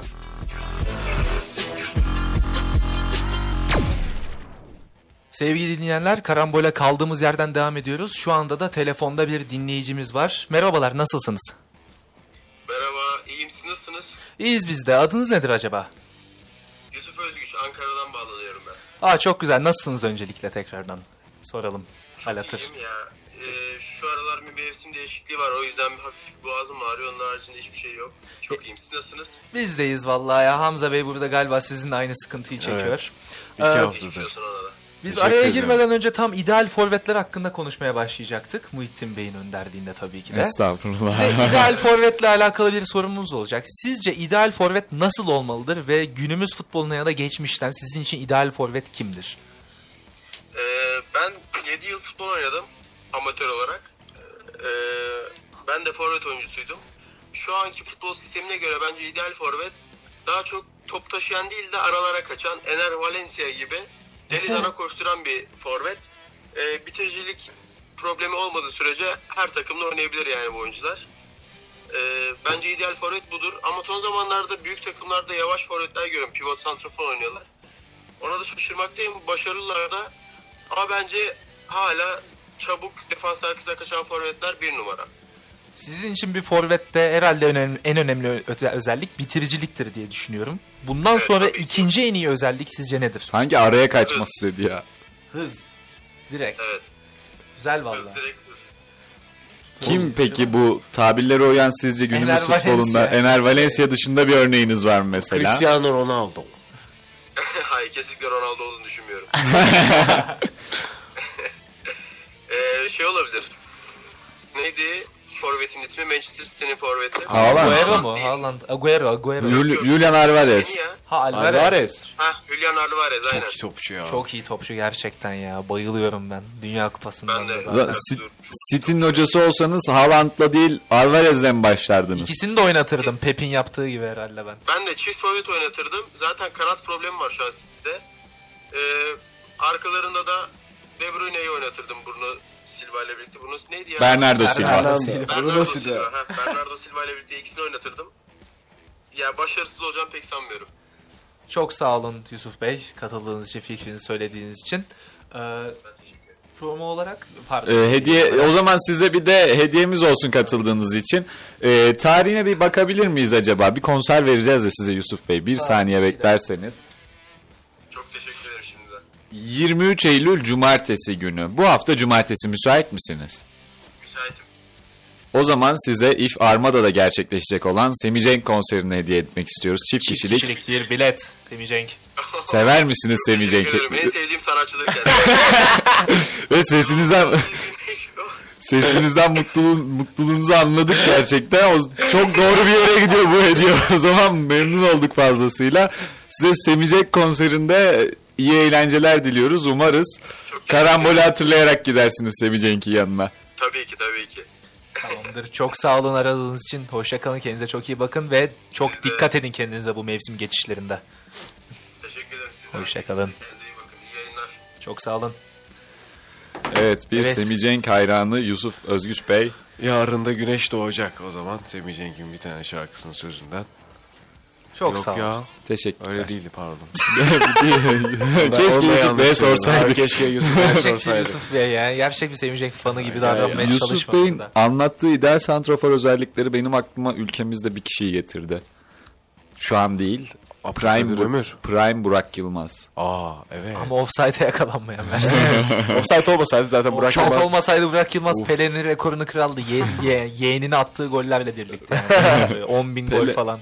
Pele Pele değil ya bir dakika dur. Burak Yılmaz demişken ya Prime Burak Yılmaz bambaşkaydı. Bugünlerde de Galatasaray Kopenhag maçı var ya yarın. Ee, geçmişte de yaklaşık bir 7-8 sezon önce 2013-14 veyahut 2012 2013-14 olması lazım. Galatasaray'ın Şampiyonlar Ligi'nde Kopenhag'da bir eşleşmesi Evet, vardı yine 13-14 grup sanki, aşamasında. evet. Oradan bir kesit paylaşılıp duruyor etrafta sosyal medyada. Burak Yılmaz'ın olağanüstü bir pres yaptığı, sol kanattan başlayıp kaleye kadar koşup sağ kanada gidip tekrar sol kanada gittiği bir 50 metre falan aralıksız koştu.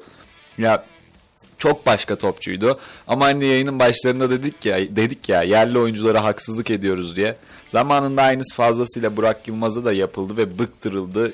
Çin'e gitti. Galatasaray döneminden bahsediyorum tabii Yine de ki. komik bir gitme Evet hikayesi ya, var ya kendisi güzel. anlatıyor. Hani bilmeyen dinleyicilerimize söyleyelim. O sırada nereden başka teklif vardı? İngiltere'den mi? Everton. West Ham, Everton. West Ham Bilic. West Ham. West Ham? West Ham, West Ham. Bilic istiyordu. West Ham'da Bilic istiyor o sırada Burak Yılmaz'ı. Biz de oradayız Ancak bu arada bu. Çinliler, Ve anlaşıyorlar da Bilic'le anlaşıyorlardı West Ham'la. ancak Çinliler çok ısrar ediyorlar bir görüşme yapmak için Burak Yılmaz'la.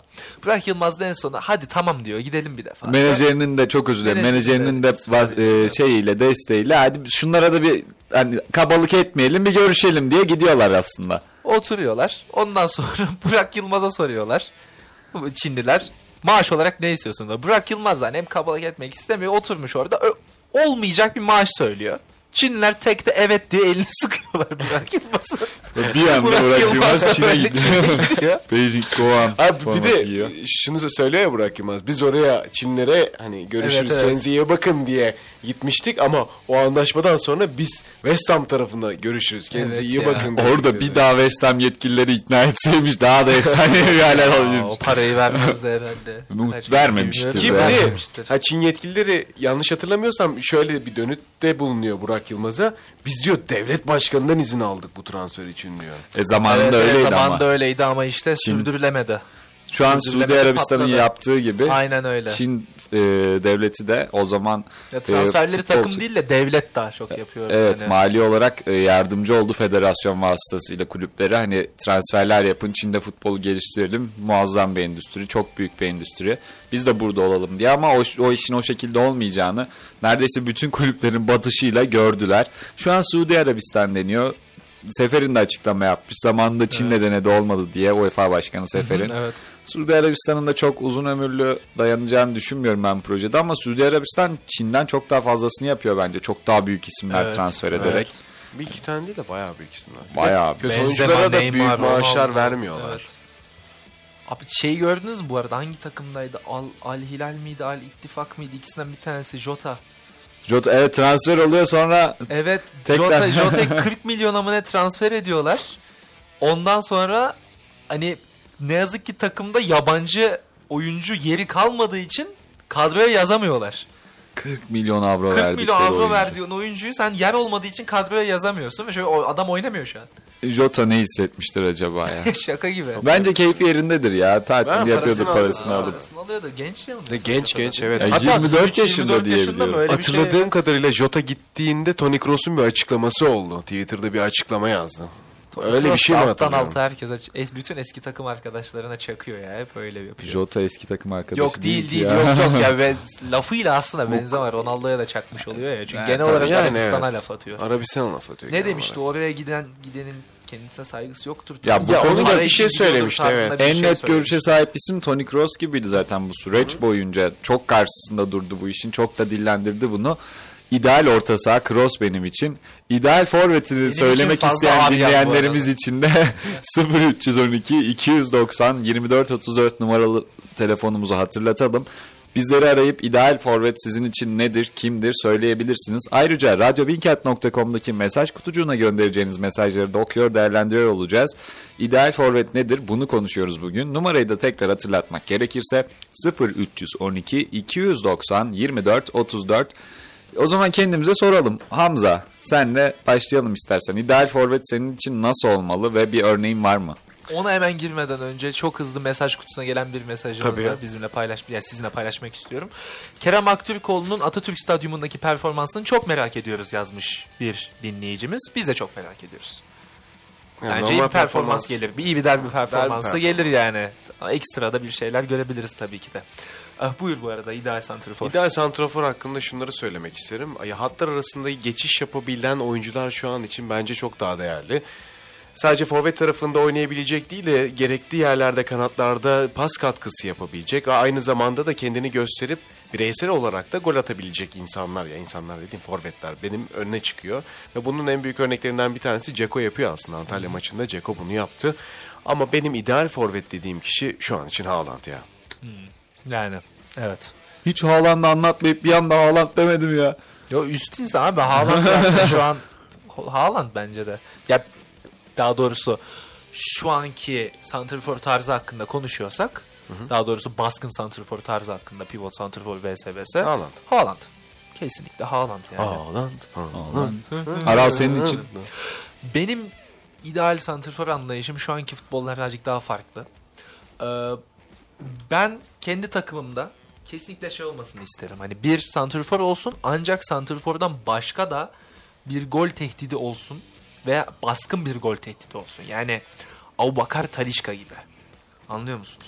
Ben böyle bir ikinci forvet kanattan gelen gol katkısı, Benzema, Ronaldo tarzı falan şeyleri daha çok hoşuma geliyor. Çok daha yaratıcılık açısından, gol katkısı açısından çok daha verimli olduğunu düşünüyorum. Bu yüzden benim ideal forvetim şu anki futbolun gereksinimleri yüzünden pres yeteneği yüks- yüksek olmalı. Yorulmamalı. Fiziksel olarak sağlam olmalı. Defans arkasında iyi koşu yapıp kendi arkasındaki asıl oyuncuya yer açabilmeli. Ve aynı şekilde bitiriciliği de çok da iyi olmalı. Bunların hepsi benim için Julian Alvarez'de mevcut. Dünya Alvarez Kupası'nda da Alvarez. Messi ile birlikte gördük. O yüzden az önce bahsederken o örneği direkt vermek istemedim.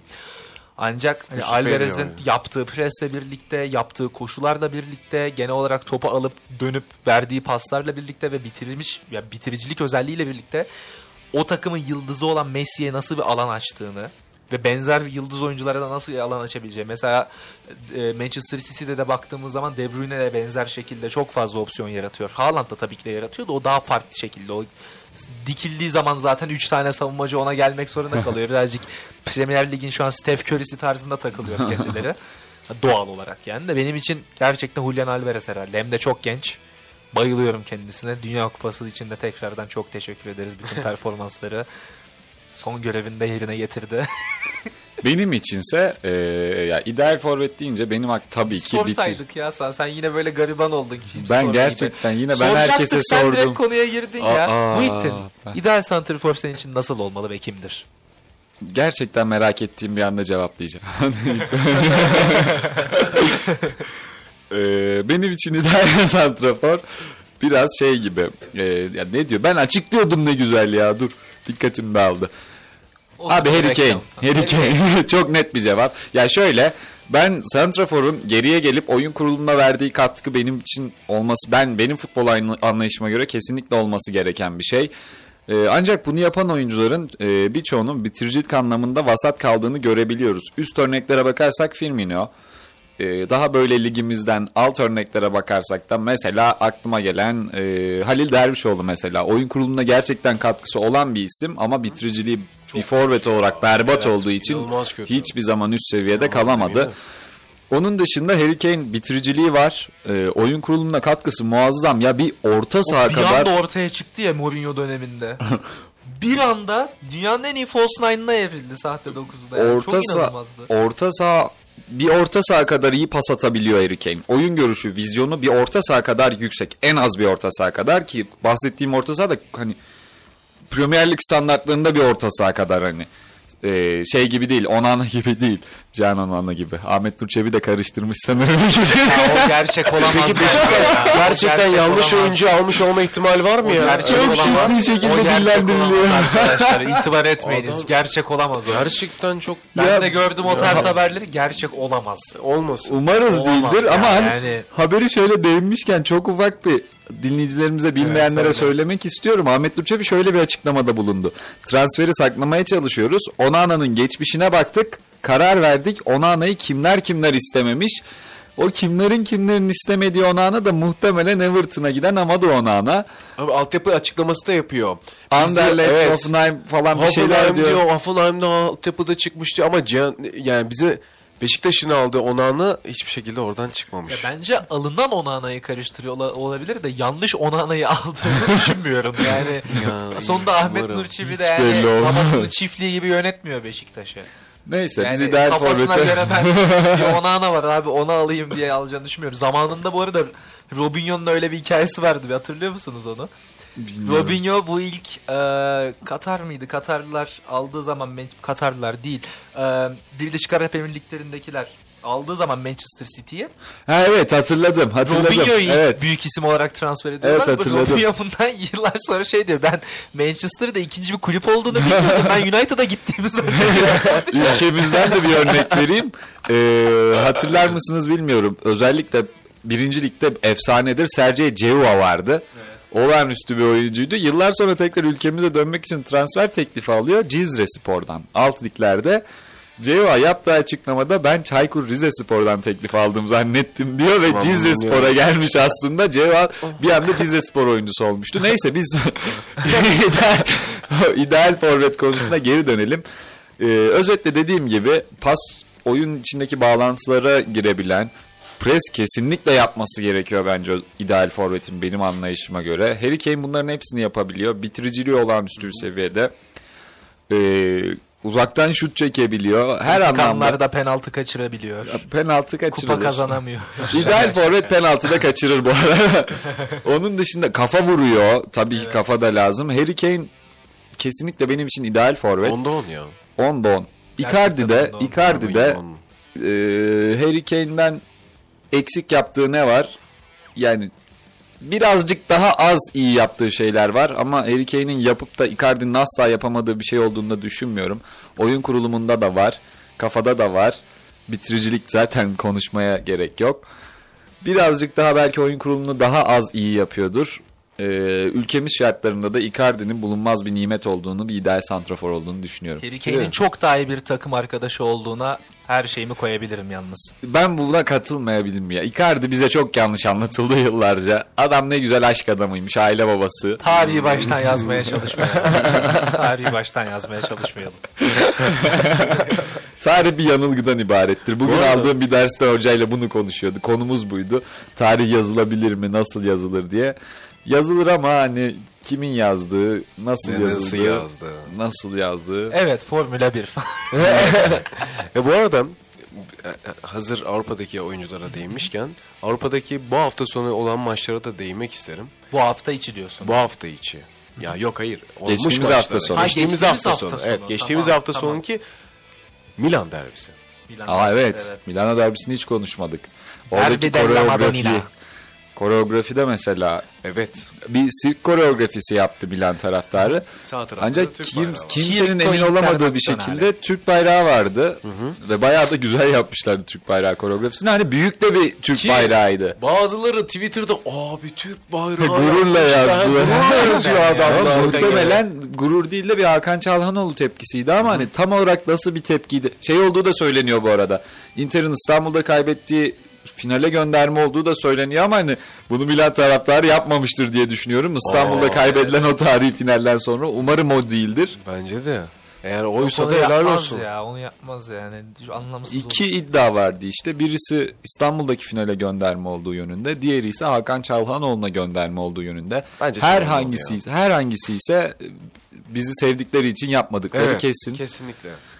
Ama Çalhanoğlu'nun verdiği cevap da güzel bence. Çok da temiz top oynadı Yine yine. golünü attı. İyiydi güzel. Çok da temiz Penaltı topunu da olsa da oynadı. yine golünü attı. Attı. Derbilerin hepsinde gol. Şu Ki- ana kadar pardon o Lautaro Martinez'i de onu da belirteyim. Her kulvarda e, Milan derbisinde gol atan ilk oyuncu olmuş yanılmıyorsam. Lautaro.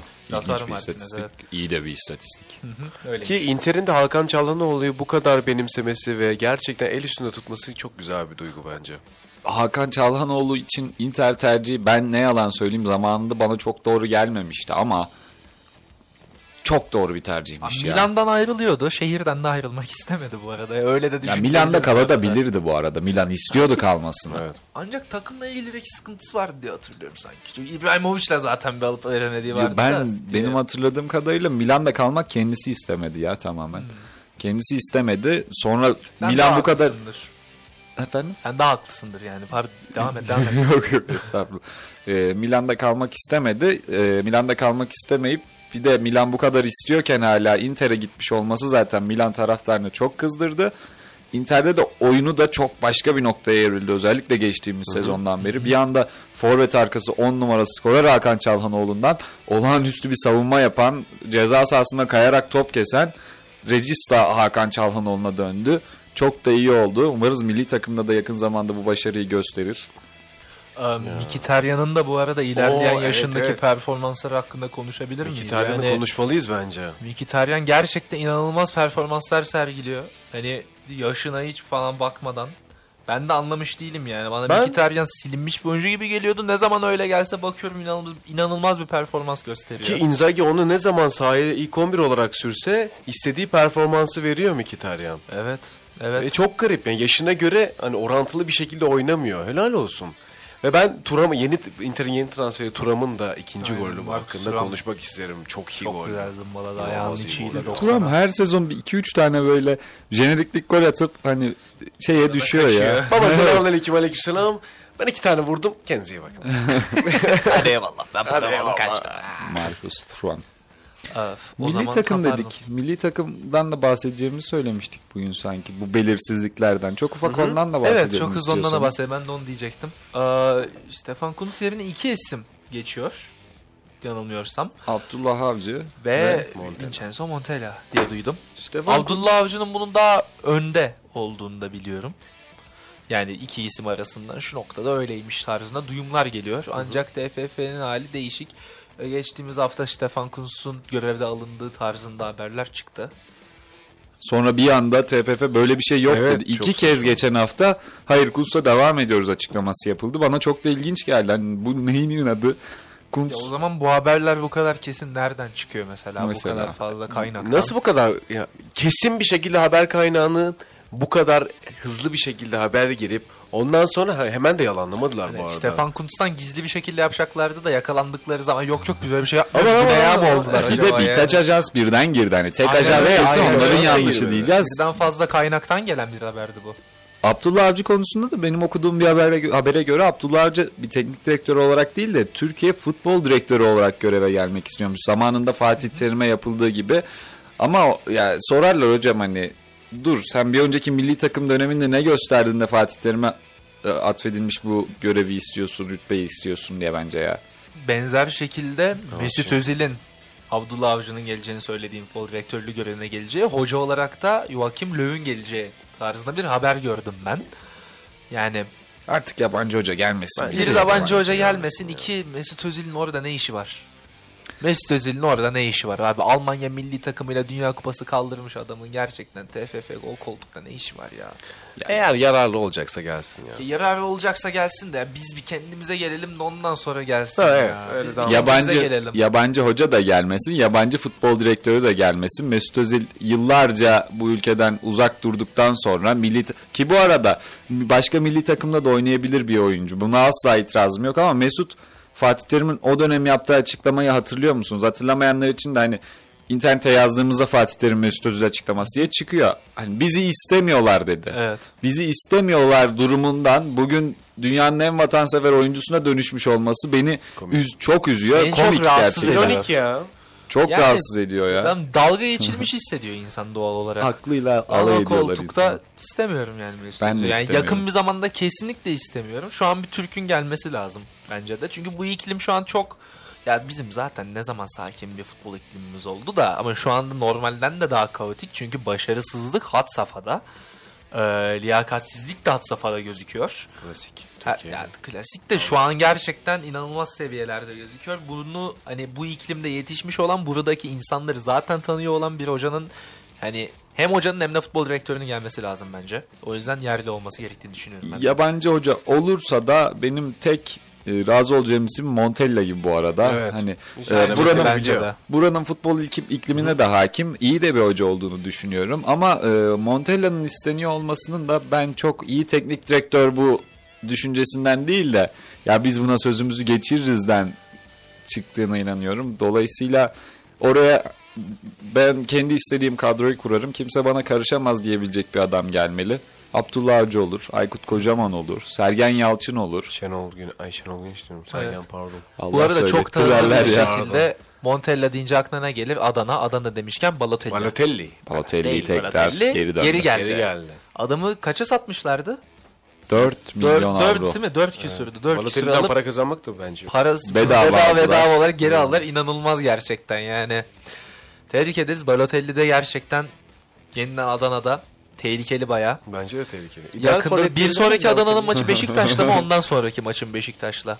Genk'ten sonraki maç. Genk'ten sonraki maç tamamdır. Yakına geliyor o da herhalde. Galiba yanlış hatırlamıyorsam. olalım. Ya Adana'nın bir sonraki büyük maçı diye yanılmıyorsam. Şimdi fikstürü tam aklımda değil ama Bu arada e, Şampiyonlar Ligi maçlarından bahsetmiştik. İlk yarılarda bitmiş. Milan Newcastle 0-0. Young Boys Red Bull Leipzig ise 1-1 sona ermiş ilk yarılar. Young Boys gol atmış. Evet Young Boys beraberliği sağlamış.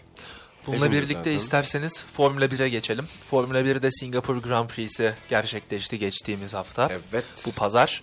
Çok heyecanlı bir yarışta pole pozisyonunda başlayan Carlos Sainz sonunda galibiyeti de almış oldu. Tifosi sevindi artık. Tifosu gerçekten Tifosiler. sevindi artık ancak Leclerc'çiler yine mutsuz doğal olarak. Ferrari içinde de değişik şeyler oluyor bence. Birazcık birinci pilot bu sezon Carlos Sainz oldu. gibi gözüküyor. Sainz çok üst düzey performans gösteriyor ama. Ama Leclerc'e de sürekli hatalar yapılıyor. Yani Şöyle bir şey. gerçekten şaka gibi yani Ferrari'de yapılan hataların şu an büyük çoğunluğu sadece Leclerc'e hedef alıyor. e, Pit hatası mesela. Gördünüz mü bilmiyorum. Bir hatayı da şöyle bir şey yapmış Ferrari. E, oyuncuların garajı, oyuncular pilotların Pilotların. garajından e, önünde isimleri oluyor Evet, biliyorsunuz gördüm. numaraları. E, Ferrari'nin garajını ortadan ikiye bölüyorlar. İki tarafında üzerinde Carlos, Carlos Sainz, Sainz var. Şaka yapıyorsun. Ben Evet. görmedim onu. Leclerc'in Evet. ismi oraya daha sonradan e, daha sonradan üstüne asılıyor Evet. Sainz yazısının. Hani bu nasıl bir hata bir takım? Yani Çok kötü ya. Ferrari içerisinde bir- öyle bir dinamik değişikliği falan oluyor. Benzer şekilde Mercedes içerisinde de değişik olaylar Evet. yaşanıyor. Hamilton. Hani. Hamilton varken birinci pilot George Russell'mış gibi davranılıyor. Ee, yarıştan sonra Mercedes bu arada takımı da bir fotoğraf gördüm. Lewis Hamilton'ı yalnız bırakmışlar ilk Ki adam başta. üçüncü oldu. Podyum aldı. Aynen öyle podyum aldı. Podyum almasının sebebine de birazdan geliriz zaten yarış hakkında genel Evet. konuştuğumuzda.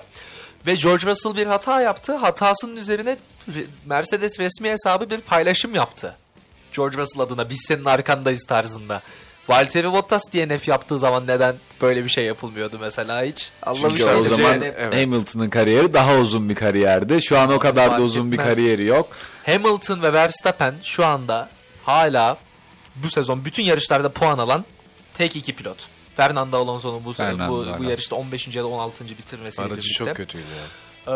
Ee, yarışta en kritik an herhalde az önce bahsedeceğimiz söylediğimiz son turdu. Dört pilot arka arkaya girdiler. Carlos Sainz bilerek ve isteyerek eski takım arkadaşı Lando Norris'i DRS'si içerisinde tuttu. Ve çok da havalı bir mesaj verdi kendi e, şey yarış mühendisine. Yarış mühendisi diyor ki Carlos Sainz sıfır, şey Lando Norris 0.8 saniyeli arkanda DRS'te diyor. E, Sainz de diyor ki evet farkındayım isteyerek yapıyorum onu diyor bilerek yapıyorum diyor. Ya onlar zaten- DRS'sinde tutuyordu. Evet. Arkasında George Russell vardı. Onun da arkasında Lewis Hamilton vardı. George Russell 4-5 dönüş kaldığında Abi Bir- çok kötü. yani Duvara kadar çarpıyor. şöyle direkt bir kendi hatasından kaza yapıyor ve yarışı bitiremiyor. Sonrasında doğal olarak çok ağlıyor. Ben neyim ben ahmak bir çaylak mıyım diye kendisi kendine hayıflanıyor. Ama gerçekten çaylakça bir hata. Ancak şöyle bir şey de var. Ee, tam zaten hani şehir pisti o yüzden çok Evet. dar.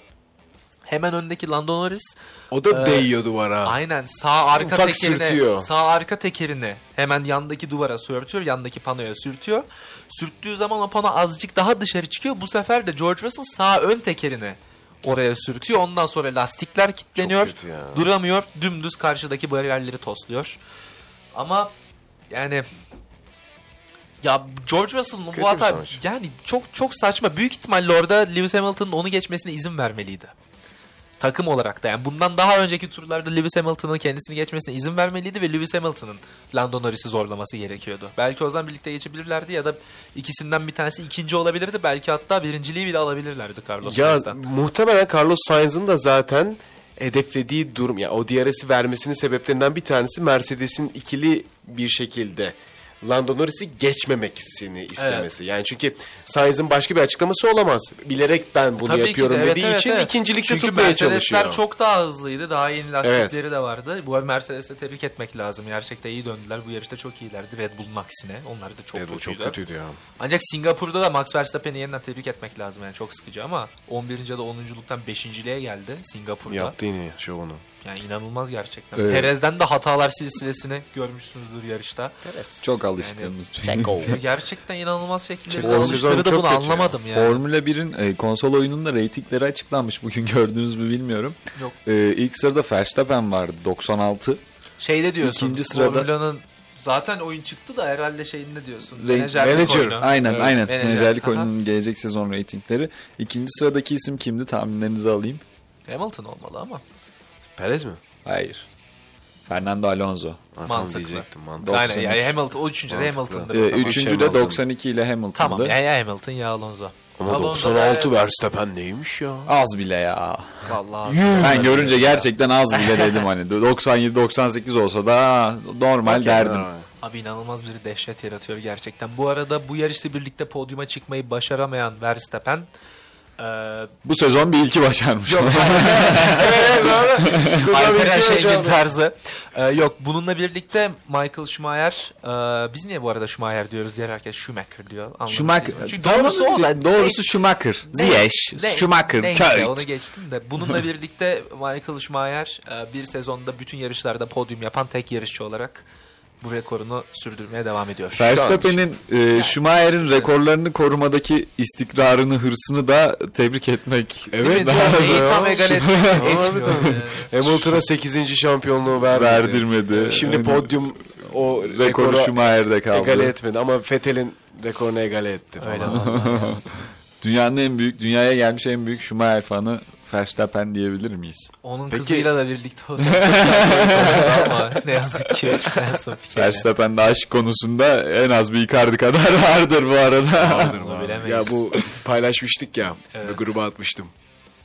Ney? Bu evli kadınlardan hoşlanan adam bir anda edit. Evet. Verstappen giriyor. Gerçekten ya. Evet. Max Verstappen. Aşk Yarış adamı. hakkında söyleyeceğiniz başka bir şeyiniz var mı? Başka ne Ya sezonun net var? şekilde bence hepimiz en fikirizdir ki en heyecanlı yarışıydı.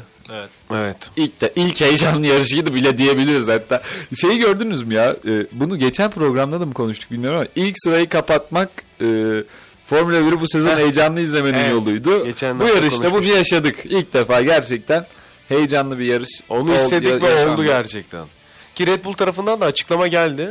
Max Verstappen'in galibiyet serisinin bozulması hakkında hiçbir hani duygu durumu olmadığını ve aynı zamanda da performansının düşüklüğünün arka kanattaki bir perform arka kanattaki bir bir şey Değişikliğe. Ha, yani değişikliğin değil de bir eksemin ol- oynayamadığından dolayı bu kadar yavaş kaldıklarını söyledi. Çünkü abi adamlar viraj dönemiyordu ya. Evet. Gerçekten viraj dönemiyorlardı. Evet. Nazar boncuğu ya. Bu sezon Red Bull'un bir nazar boncuğuna ihtiyacı vardı. Bu Bence yarış de. bence güzel bir nazar boncuğu oldu Red Bull'a. Bence de. O zaman bununla birlikte karambole bu haftalık veda ediyoruz artık. Bugün programda bu sezonki daha doğrusu geçtiğimiz haftaki Süper Lig maçlarını konuştuk. Bu hafta bizim temsilcilerimizi bekleyen Avrupa maçlarını konuştuk. Onları tekrardan buradan hepsine başarılar diliyoruz. Başarılar. Filenin sultanları olimpiyat yolunda tekrardan başarılar diliyoruz. Bizim yüzümüzü güldürmeye devam ediyorlar. İdeal santrfor hakkında konuştuk. Daha sonrasında da Avrupa'daki maçlar. Avrupa'daki genel maçlar hakkında kısa bir şekilde konuştuk ve en sonunda Formula 1 ile günü taçlandırmış olduk. Bitirmiş olduk. Ee, bizi dinlediğiniz için çok teşekkür ederiz. Karambol'ün sosyal medya hesaplarını takip etmeyi unutmayın. Et karambolrb hem Twitter'da hem Instagram'da mevcuduz. Hoşçakalın, kendinize iyi bakın. Hoşçakalın.